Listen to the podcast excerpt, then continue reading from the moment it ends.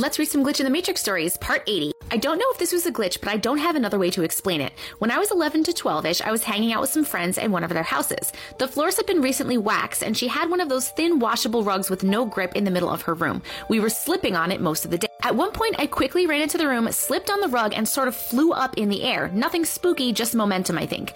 Then I began to fall fast. It was one of those falls where you know it's going to be bad, but it's happening too fast to do anything about it. I didn't have time to put my arms out, so my body was essentially horizontal to the floor, and I should have smashed my face in badly when I hit the floor. But I didn't. I just suddenly stopped moving in midair. It didn't feel like floating or like being held up or like anything I was doing. It was like someone hit a pause button. I had been looking at the floor and then I turned my head to look at my friends who were just gasping at me. I thought that they were frozen too. I looked back to the floor, still not moving. It felt like it lasted so long. I eventually put my arms out in front of me like I would try to break the fall. As soon as I did, it was like someone hit the play button and I fell down. I barely hurt myself. I think as kids, we talked about it for a bit and then forgot all about it, but I honestly don't remember what happened next. Over time, I started to think that I had somehow imagined or exaggerated it. But I ran into one of those friends a few years ago at a party, and when I brought it up, she remembered the whole thing and was very creeped out by it. She actually made the sign of the cross even 15 years later.